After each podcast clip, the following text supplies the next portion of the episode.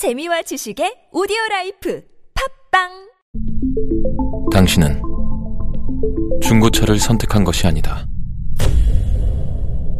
당신이 선택한 건 최초라는 자부심이자 경기 없이 누리는 편리함이며 BMW만의 격이 다른 책임감. 당신은 BMW의 선택을 선택했다. BMW 프리미엄 셀렉션.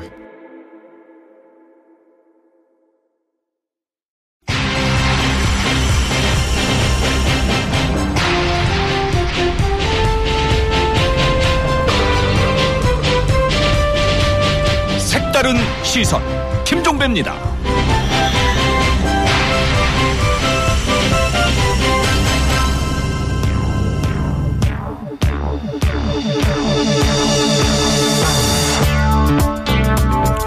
박근혜 대통령의 정치적인 명운과 우리 정치의 진로를 가르는 운명의 한 주가 시작됐습니다. 박 대통령 탄핵 소추안 국회 표결이 오는 9일 금요일이니까 나흘 앞으로 다가왔는데요. 그런데 탄핵안 표결 시에 무기명 비밀 투표가 원칙이라는 사실 알고 계셨습니까? 해당 의원이 어떤 선택을 했는지 전혀 알 수 없다는 얘기입니다. 이 때문에 지금 의원들 사이에선 SNS에 찬반 인증샷을 올리자 9일 국회를 전면 개방하자 이런 움직임이 이루고 있다는데요. 탄핵은 의원이 아니라 국민이 하는 겁니다. 국회는 촛불 민심을 대변하는 도구일 뿐이라는 가장 기본적인 사실 다시 한번 기억해 주십시오.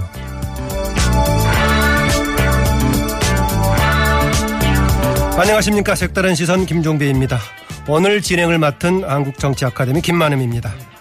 김종배 씨가 개인적인 사정으로 오늘부터 당분간 진행을 하기 어렵게 됐습니다. 오늘은 제가 대신 하루를 정리해 드립니다. 색다른 시선으로 꼽은 오늘의 이슈부터 만나보시죠.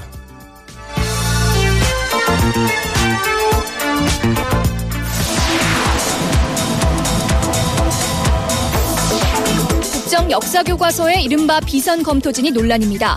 국사편찬위원회가 국정교과서 검토를 위해서 위촉한 외부 전문위원들이 과거 전두환 전 대통령을 미화하거나 촛불 집회를 폄하한 전력이 있는 것으로 드러난 건데요.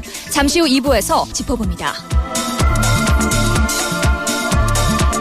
대통령의 운명이 이번 주에 결정납니다. 오는 9일 박근혜 대통령 탄핵 소추안 표결이 이루어지는데요. 3부 진보와 보수를 대표하는 두 논객의 화끈한 정치 일학 시사회전에서 코앞으로 다가온 탄핵 정국 전망해 봅니다. 사상 첫 현직 대통령 수사를 맡게 된 박영수 특별검사가 특별검사부 구성을 마무리하고 본격적인 수사에 나섰습니다. 앞으로 특검 수사는 어떻게 이루어지는 걸까요? 4부 사이다 같은 법률 이야기에서 이정열 전 부장판사가 시원하게 알려줍니다. 세월호 7시간에 대한 국민적 의혹이 하늘을 찌르고 있습니다. 오늘 국회 박근혜 최순실 게이트 국정조사 특별위원회에서 이 세월호 7시간 의혹을 집중적으로 추궁했는데요. 어떤 얘기가 오고 갔는지 오늘의 주요 발언 지금 바로 들어봅니다.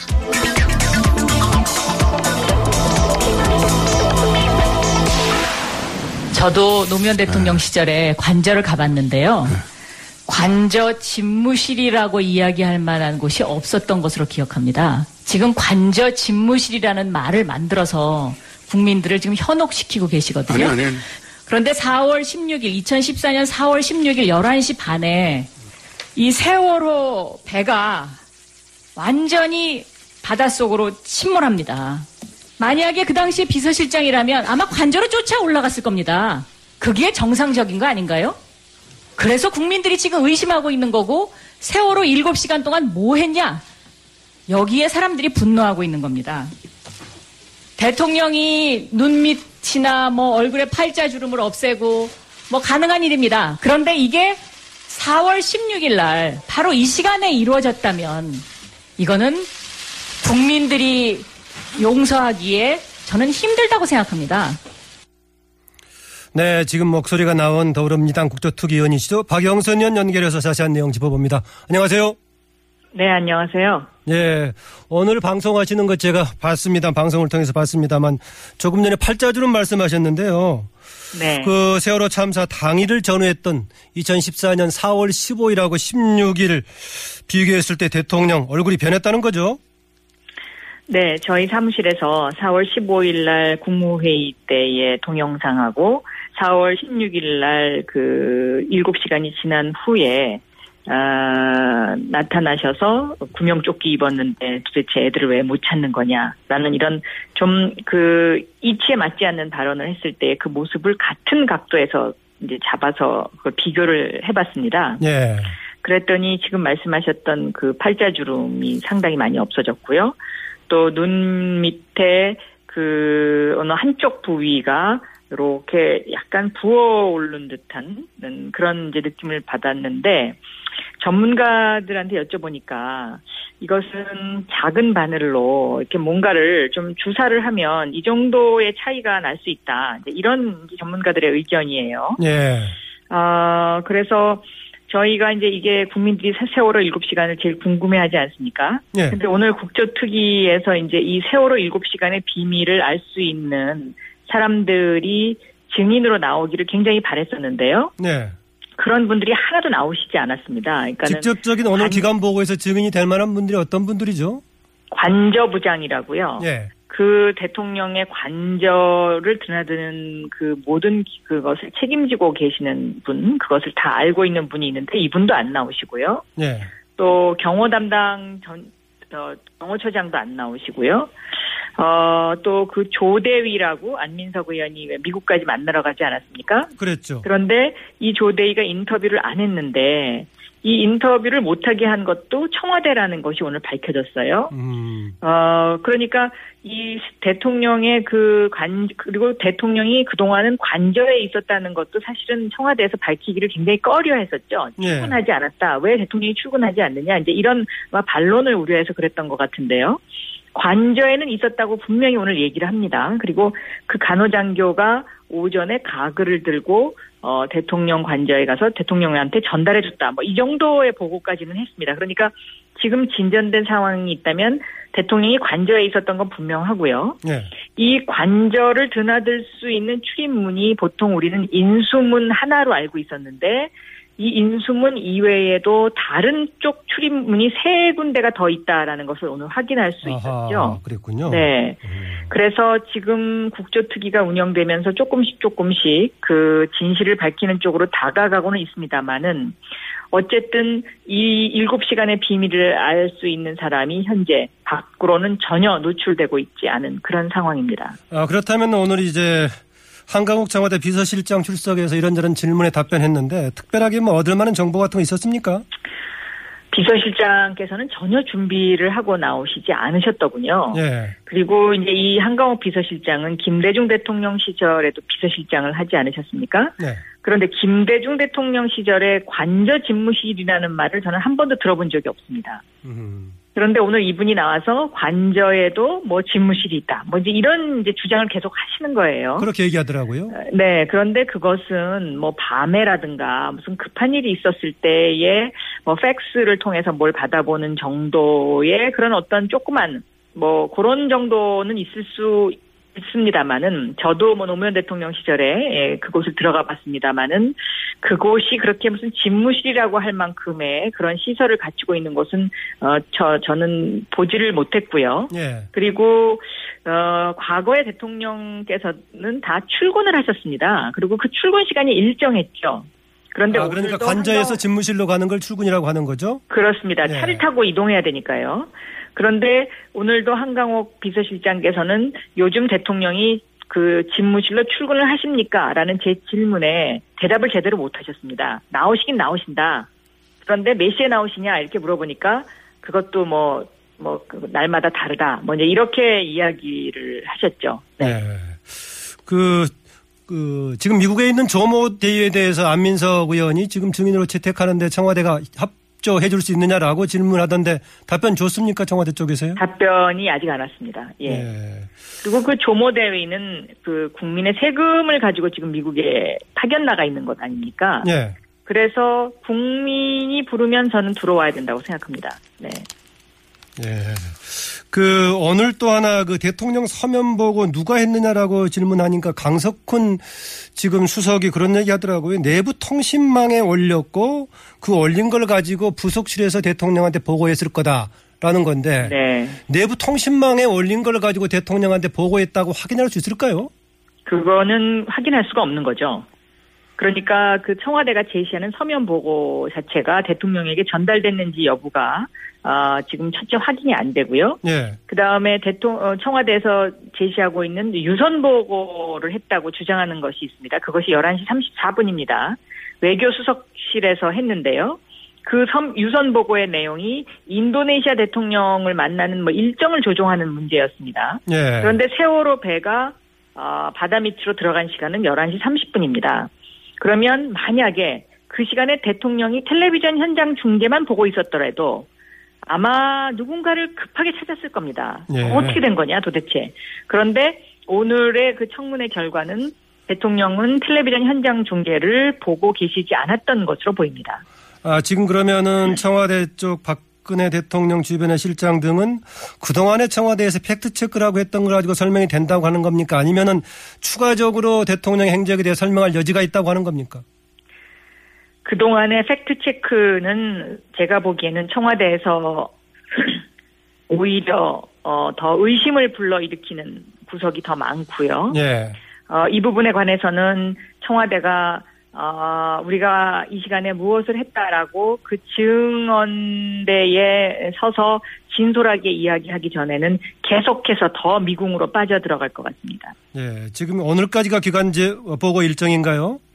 그렇습니다. 그럼 내일 모레 이틀간이 지금 청문회가 예정이 돼 있죠? 네, 네, 그 그렇습니다. 이제 내일이 이제 대기업 총수들이 나오겠고 모레가 최순실 씨를 비롯한 관련된 증인들이 나오는데 최순실, 최선득, 장시호 씨, 또 박원호 전 승마 국가대표 국회 오늘까지 불출석 사유를 제출했다고요? 그렇습니다. 그분들이 못 나오시겠다고 불출석 사유를 제출을 했고 불출석 사유를 제출하지도 않고 그리고 수치도 거부한 사람이 바로 우병우 전 민정수석과 우병우 수석의 장모입니다. 예. 네, 이분들은 그 법을 이용해서 지금 국민들을 우롱하고 있는 것이죠. 네. 그럼 어떻게 해야 되는 겁니까? 아, 강제 동행 명령권을 발동을 해야 된다고 저는 생각하고 있고요. 예. 어, 이것은 의지의 문제입니다. 이분들을 나오게 하느냐, 못 나오게 하느냐. 그런데, 누구의 의지 아, 문제입니까? 음, 국회의 의지의 문제죠. 아, 국회예요? 위원장의 의지의 문제고요. 국조특위위원 전체의 의지의 문제인데요. 어, 저는 새누리당 위원장과 새누리당 의원들이 의지가 있다면, 저는 이분들 출석을, 어, 할, 강요, 강제적으로라도 할 수 있게, 할 수 있는, 있다고 생각합니다. 예. 그런데 지금 현재 그럴 만한 의지가 있으신지는 잘 모르겠습니다. 네. 어떻습니까? 우병우 전 민정수석 증인으로 좀 세우는 겁니까? 못 세우는 겁니까? 현재로서는 제가 보기에는 아마 지금 현재 우병우 전 민정수석과 우병우 장모 되시는 분은 행방불명된 것으로 알고 있습니다. 예. 소재지 파악이 안 되는 것으로 알고 있습니다. 아, 그러면 이제 아예 이제 그 출석 요구서를 못 받는 걸로 지금 되겠군요. 네, 어. 네. 어, 지금 이제 일부 보도에 따르면은 친박의 일부도 9일날 탄핵에서 찬생으로 돌아설 여지가 있다라고 보고가, 보도가 되고 있던데 지금 탄핵 찬반 분위기 지금 박영선 의원께서 어떻게 판단하고 계십니까? 저는 일단 친박이 9일날 탄핵안 표결을 하겠다고 했기 때문에 그 탄핵에 참석하는 의원 숫자는 200명이 될 수 있지만 예. 과연 200명 모두가 찬성 투표를 던질지에 대해서는 아직 좀 불안한 상황이 아닐까 저는 그렇게 보고 있습니다. 예, 한강호 비서실장 오늘 이제 어, 국조 이- 아, 조사 과정에서 3차 담화는 조기 하야를 선언하는 것이고 곧 날짜 관련해서 대통령께서 결단을 내릴 것이다. 곧이라는 표현을 썼던데 언제 나올까요? 어떤 내용을 담을 수 있을까요? 글쎄요, 지금 대통령 입장에서는 어쨌든 탄핵을 막고 싶겠죠. 그래서 마지막 방법으로 내가 며칠 날 어, 하야하겠다 어? 이렇게 이야기를 하실 텐데요.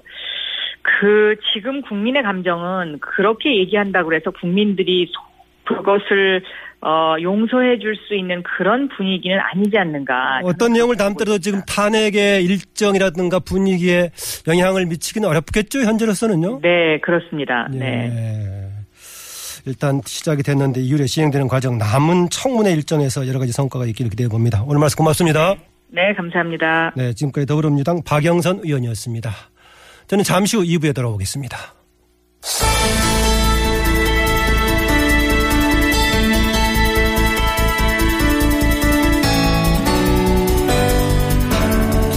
국정 역사 교과서 논란이 끊이지 않고 있습니다. 이번엔 이른바 비선 검토진이 과거 전두환 전 대통령을 미화하거나 촛불 집회를 폄하한 전력이 있는 것으로 드러난 건데요. 집필진에 이어 또 한 번 편향된 역사관 논란이 거세지고 있습니다. 대림대 교수이자 한국역사연구회 회장을 맡고 있는 이지원 교수와 이 문제 짚어봅니다. 안녕하세요. 네, 안녕하세요. 네. 우선 비선 검토진이 뭡니까? 이거 먼저 봐- 짚어봐야 할 것 같은데요. 비선 검토진이란 말이 나온 것 자체가 어, 비정상적인 용어인데요. 공식 집필진 31명 있는 거죠? 당연하죠. 원래 공식 집필진 한, 31명을 발표를 했고요, 지난주에. 예. 그리고, 어, 원래 교과서라고 하는 거는 집필진이 그 초고를 쓰면 그것을 심의위원들이 검토하는 것인데, 예. 어, 사실 이 심의위원에 대한 명단을 공개하지는 않았습니다, 교육부 장관이. 그런. 상태에서 지금 그 비선의 그 검토진이 이렇게 명단이 나온 거죠. 아하. 그러면 그동안에 이제 집필진도 공개하지 않았다가 집필진을 이제 막판에 공개를 했는데요. 네. 여기에다가 또 나머지 비선 검토진이 있다고 하면 더 놀랄 일 같기도 한데요. 그렇지 않나요? 맞죠. 놀랄 일이죠. 어. 그 비선 검토진은 사실은 어 교과서를 제작하는 과정에서는 정식적인 조직이 돌아간다면 굳이 있을 필요가 없고 있을 수도 없는 조직이죠. 근데 이게 확인이 된 겁니까? 그 명단을 아마 그 국회 교문위 쪽에서 확보를 한 것 같습니다. 아, 그래요? 어. 네, 그러니까 아마 정확하겠죠. 어, 국정역사 교과서 이제 이제 여러 가지 그 집필진에다 또 외부 전문위원들 이렇게 발표된 다음에 편향선 논- 논란이 있었는데 지금 네. 이제 비선 검토진 어떤 인사들인지 파악해 보셨습니까? 비선 검토진이 아마 국사편찬위원회 내부에 아마 내부 검토를 비선으로 좀 뒀던 것 같고요. 예. 그 다음에 외부에 한 13분 정도가 어, 있는 거로 되어 있는데, 예. 그 중에 아마 지금 아까 그, 김 선생님도 말씀하신 것처럼 그, 그 이전에 정권 뭐 촛불 집회를 대단히 그 뭐 폄하했던 어, 전력이요. 폄하하거나 예. 또 이전 대통령 군사 정권을 그 제가 높이 평가하거나 또 하나는 그 식민 일제 덕분에 한국이 근대화에 중요한 성장에 어, 초석을 마련했다라고 하는 식민지 근대화론자 이런 부분 분들이 어, 검토진에 들어가 있었다라는 것이 많은 사람들에게 지금 현재 좀 그 놀라움을 주고 있는 거죠. 예, 이게 특정한 성향을 과도하게 지니면 안 되겠지만 특정한 성향이 있다고 하더라도 좀 골고루 섞이면 됐을 것 법도 한데 한쪽으로 치우쳐 있나요?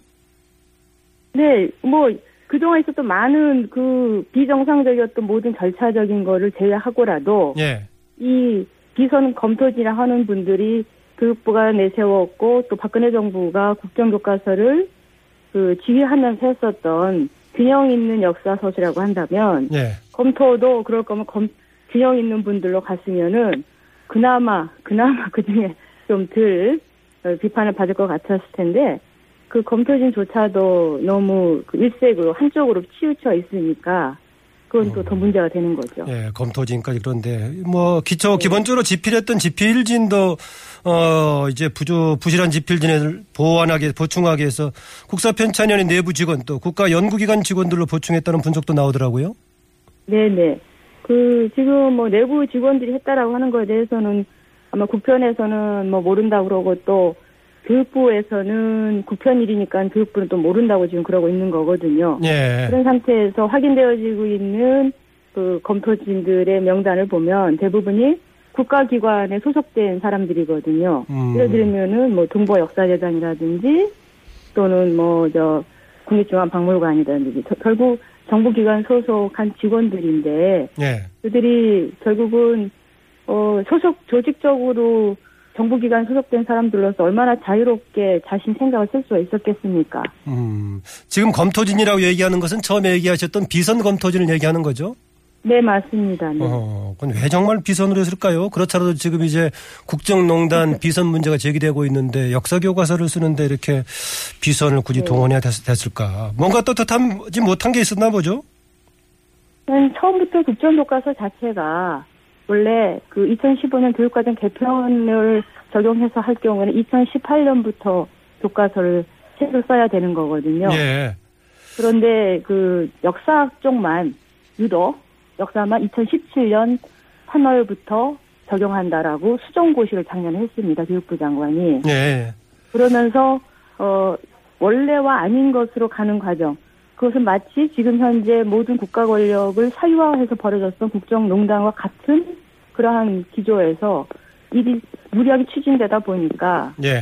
그런 가운데서 역사학계의 많은 사람들을 90% 이상의 한국의 역사학자들을 역사 교수들을 좌편향이라고 매도하고 예. 그들을 배제시킨다고 했기 때문에 그런 상태에서 결국은 그 전문적인 역사적인 지식이라든지 역사 교육의 전공 전문자들의 에, 의견과 그들의 학문과 예. 그들의 교육적 경험이 수용될 수가 없었겠죠. 마지막 짧게 하나 좀 질문 드리고 싶은데요. 지금 이제 네. 교육부하고 구사편찬이가 오늘 역사 교과서 현장 검토본 의견 수렴해서 중간 결과, 결과 발표했는데 네. 984건이 접수된 가운데 13건만 반영했다라는 것인데 이 정도 갖고 네. 이렇게 검토 효과가 있다고 봐야 할까요?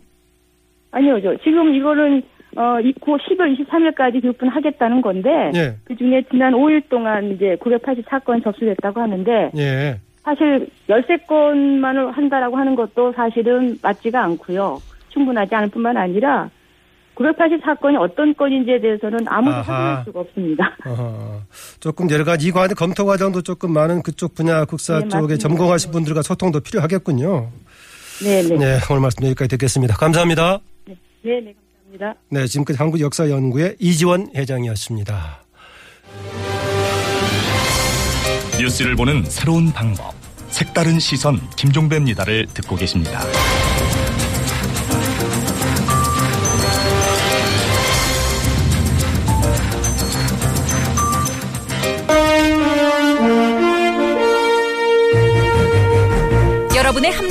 판단을 돕기 위해 오늘의 뉴스를 골랐습니다.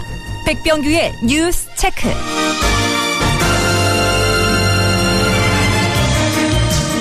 네, 6860님의 여러분께서 혹시 김종배 씨 뭐가 잘못된 건가요? 어, 라고 의견을 많이 주셨는데요. 어, 색다른 선 김진행자 김종배 씨가 개인 사정으로요. 당분간 그러고 오늘은 어, 김만음입니다. 제가 오늘 진행을 하게 됐습니다. 네, 백병규 씨 어서 오십시오. 자, 네, 스타평론가 안녕하십니까. 백병규 씨 나오셨습니다. 오늘은 어떤 소식부터 시작할까요? 네, 오는 9일 그 탄핵 소추안 투표에 새누리당 의원들도 일단은 좀 참여할 것으로 그 예상이 되는데요. 네. 네, 그 탄핵 소추안 의결 투표 때 그 참석도 하지 않을 경우에 이 반탄핵파로 몰려서 의원들의 그 정치적인 존립 자체가 위태로워질 수 있다는 이런 위기 의식이 좀 크게 작용한 게 아닌가 이런 풀이를 낳고 있습니다. 네, 촛불 민심의 힘이라고 해야 되겠죠? 예. 네, 정진석 그 새누리당 원내대표 오늘 그 이정현 대표와 만난 뒤에 이 기자들에게 만일 9일 예정대로 그 탄핵 절차에 그 돌입하게 되면은 저희 당 의원들도 모두 그 참여해서 양심에 따라 투표하는 게 옳다고 말했습니다.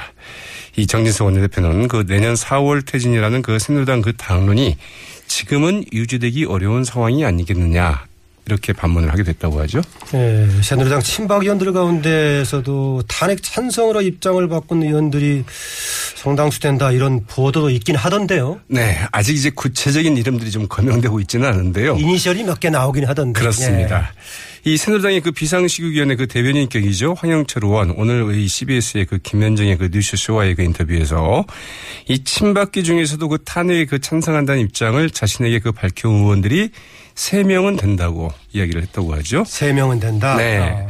문화일보는 또 그 친박계가 그 주축인 새누리당 그 재선 모임 오늘 오후에 그 모임을 갖고 이 탄핵 투표 참여 문제 등을 논의하고 있다고 하는데 아마도 그 탄핵 투표 쪽으로 결론을 낼 것 같다고 예측하게 됐습니다. 어, 이런 와중에 새누리당 의원들 지금 트럼프 당선자 인수위에 무슨 외교적인 절차로 방미에 오늘부터 나서서 9일까지 간다고 하던데 이 사람들 투표 못 하나요? 네, 투표는 뭐 하겠다고 그러네요, 일단은. 아, 그래요? 네, 9일 오전에 좀 새벽에 돌아온다고 그러니까. 그러나 이제 돌아오는 걸 좀 봐야 되겠죠. 네, 이 원유철 의원을 그 단장으로 하는 그 새누리당의 그 방미 특사단, 이 도널드 트럼프 정권의 그 인수위원회와 그 공화당 주요 인사들과의 그 연쇄 면담을 위해서 오늘 오전 인천공항에서 이제 출국을 했습니다. 여섯 명으로 구성되어 있는데요. 특히 이제 여기에는 이 탄핵 표결에 그 참석했다는 뜻을 밝혀온 이 김세연, 안상수, 그 이은 의원도 포함됐습니다. 네. 어, 이들은 그 9일 새벽 이제 도착할 예정인데 그러자 그 SNS에서는 이 9일 워싱턴에서 그 인천공항에 오는 그 항공편은 오후 5시 도착하는 항공편이 유일한데 도대체 그거 어떻게 오겠다는 말이냐. 이제 이런 그 의문들이 그 세도를 했다고 그러죠. 네. 그러면서 이제 그 이들 의원들의 그 의원실과 의원 그 개인 휴대전화로 그 항의 문자들이 좀 빗발을 쳤다고 하네요. 그러자 그 이혜영 의원 오늘 그 출국에 앞서서 아, 우리가 돌아오는 것은 그 워싱턴이 아니고 뉴욕에서 그 출발한다. 그래서 그 어, 새벽 5시에 그 도착하는 게 맞고 항공편이 그 연착할 경우에는 그 다른 항공편을 이용해서라도 표결 전에는 꼭 귀국하겠다고 이제 밝혔다고 하네요. 아, 그런 정도 밝혔으면은 뭐 와서 어, 표결에 참여한다고 봐야겠죠. 네, 그렇다고 봐야 되겠죠. 네. 예. 어, 혹시 뭐 결항이 또 있을지는 모르겠는데요. 다음은 무슨 소식입니까? 네. 이 국회 박근혜 최순실 게이트 그 진상 규명을 위한 그 국정조사 특위. 이 최순실 씨 일가가 그 7일 예정된 국회 청문회에 그 불출석하겠다고 통보를 해오자 이 동행 명령장을 발부하기로 했습니다. 이 최순실 씨를 비롯해서 그의 언니이죠. 그 최순득 씨, 또 최순실 씨의 딸인 그 장시호 씨. 오늘 이제 그 국조특위의 그 건강상의 이유를 들어서 그 출석할 수 없다는 사유서를 보내왔는데요. 이에 대해서 그 김성태 그 국조특위 위원장은 이 최 씨를 비롯한, 비롯한 그 일가가 그 7일 청문회에 그 출석하지 않으면 즉각 동행명령장을 발부하겠다고 밝혔습니다. 이 동행 명령장이 없는 상태에서의 그 단순한 그 국정조사 그 불출석죄에는 이 3년 이하의 그 징역이나 1천만 원 이하의 그 벌금이 이제 그 내려지게 되죠. 그래서 사실 이를 지금 무시해 왔었는데 이 동행명령이 이 만약 동행 명령장이 그 발부가 되고 이를 거부할 경우에는 좀 사태가 좀 심각해집니다. 이 국회 모욕죄가 그 적용이 되기 때문에 5년 이하의 그 징역이 처해질 수 있다고 하죠. 아 나중에 형을 받고 버틸려고 하더라도 이 정도면 심하기 때문에 어, 네, 뭐 징역살 각오를 좀 해야 된다는 얘기가 될 수도 있겠죠. 네. 예. 모르겠습니다. 또 박근혜 대통령 보호하려고 그 정도는 감내하려고 할지 모르겠네요. 네, 글쎄 말이죠. 어, 다음 소식은 뭔가요? 네, 오늘 그 국정조사 특위에서는 또 그 청와대 출입에 그 큰 구멍이 그 뚫렸던 것으로 이제 확인이 됐는데요. 네. 이른바 그 최순실 씨 등 이 대통령의 보안 손님은 아예 그 출입 관리 대상에서 그 예외였다는 그 주장이 나왔습니다. 이 새누랑이 그 황영철 의원이 이 사적으로 출입하는 그 사람에 대해서도 그 관리를 하느냐고 묻자 사실 그 청와대 그 사적으로 출입한다는 게 그 말이 되는지 모르겠는데요. 이 사적 출입이라고 해서는 바로 그 대통령의 사람들을 이제 말하는 거겠죠. 네. 여기에 대해서 그 이영숙 청와대 그 경호실 차장은 이 보안 사, 사항이라 하지 않는다고 이제 그 답을 했다고 하네요. 이 청와대 출입 사실을 밝히고 싶지 않은 보안 손님들에 대해서는 경호실에서 보고를 못 받을 수도 있다고 이제 그 답변했는데요. 네. 그러자 황영철 의원 이 다른 거는 다 못 내놔도 그 2014년 4월 15일과 16일 즉 세월호 참사 때의 그 출입 기록은 좀 내놔야 된다 이렇게 요구를 했지만 이영석 경호실 차장은 이 2급 기밀에서 그 제출할 수 없다고 이제 끝내 버텼다고 하죠. 그러자 이제 김성태 위원장 역시 그 위원회 의결로 이 관저 출입 기록 그 제출을 요구를 했는데 청와대 경호실이 여기에 어떻게 반응할지는 좀 지켜봐야 될것 아, 같습니다. 의결하면 가능할 것 같은데요. 심지어는 대통령 지정 기록물도 국회에 3분의 2 가결하면 볼 수 있는 것인데. 네. 근데 국정조사 특히 그 경호실 실장이 안 나오지 않았습니까? 네. 네. 이런 것도 굉장히 큰 문제죠. 아까 지나간 얘기인데요. 그 청취자분 중에서 8884님인데요. 국회의원들 미국 가서 오기 어려우면은 이거 국회에서 부재자 투표 가능하냐고 물어봤는데요. 글쎄 네. 말이죠. 이건 돌아와야 어렵겠죠. 되겠죠. 네. 네, 맞습니다. 예, 오늘 국정조사에서 박 대통령 세월호 참사 7시간 논- 이 문제 굉장히 길게 논의가 됐었는데, 어, 어느 새누리당 어느 의원이 대통령은 사실 7시간 놀아도 된다 이런 발언해가지고 지금 문제가 되고 있어요. 참 어떻게 이제 이런 발언이 나오는가 싶은데요. 이 정우섭 새누리당 의원이 그 주인공입니다. 오늘 오전에 그 정진철 그 청와대 그 인사수석에 대한 그 질의, 질의 와 중에 여당에서, 네, 죄송합니다. 그 야당에서 그 세월호 7시간을 그 탄핵소추안에 넣은 것은 그 동의하지 않는다. 아, 이건 뭐 공세를 위한 공세 같다. 이렇게 이야기를 했는데 이 대통령은 그 총체적인 그 책임은 있지만 이 직접적인 책임은 없다고 이제 말했습니다. 그러면서 현장 책임자만 잘 임명했으면 대통령은 세월호 참사 7시간 동안 이 놀아도 된다고 이야기를 했는데요. 이 정호섭 의원 그러면서 이런 말도 덧붙였다고 하죠. 이 전두환 정권 때 그 경제가 왜 잘 됐냐. 대통령이 관심이 없어서 잘 된 것이다. 경제 수익이 잘해서 그런 것이다. 이런 말을 했다고 하네요. 네, 논란이 되니까 인사가 중요하다는 것을 강조하게 됐다라고 좀 해명을 했습니다만은 적절했던 발언 같지는 않습니다. 좀 황당한 발언이죠. 네. 네. 또 이어진 소식은 뭡니까? 네, 그 미르와 그 K스포츠 재단에 대해 그 지원을 요청한 그 박, 박근혜 대통령과 그 면담을 했던 자리에서 이 대기업 총수들 이 광범위하고도 구체적인 그 사업 민원을 했던 것으로 이렇게 들어가 드러났는데요. 예. 이들 기업들이 그 국회 국정조사 특위에 그 제출한 그 자료를 보면은 이 정몽구 현대차 회장은 이 박 대통령과의 그 독재 자리에서 그 제출한 그룹 현황 자료를 통해서 이 국내 경기 활성화와 그 수출 경쟁력 제고를 위해서 환율을 좀 안정화시켜달라. 아, 또 그 불법 노동 행위에 대해서 엄격하게 집행법 집행을 해달라. 전기차, 수소차 보급 확대를 위해서 그 정부 차원의 그 정책을 좀 지원해달라. 이 글로벌 비즈니스 센터. 이거는 이제 그 현대차가 그 지난해 매입을 해서 지금 어 사옥을 사옥을 좀 신축 중이죠. 네. 이 글로벌 비즈니스 센터 그 조기 착공을 위한 그 협조를 좀 부탁을 했다고 그러네요. 그래서 뭐 이런 부탁을 했고요. 그 포스코의 그 권오준 회장 올해 이제 2월 22일 그 박 대통령과 그 독대를 했는데 이 청정 석탄 화력 발전소 건립을 위해서 규제를 좀 완화해 달라. 수출 철강재 무역 규제와 관련한 그 지원을 또 요청을 했다고 그러고요.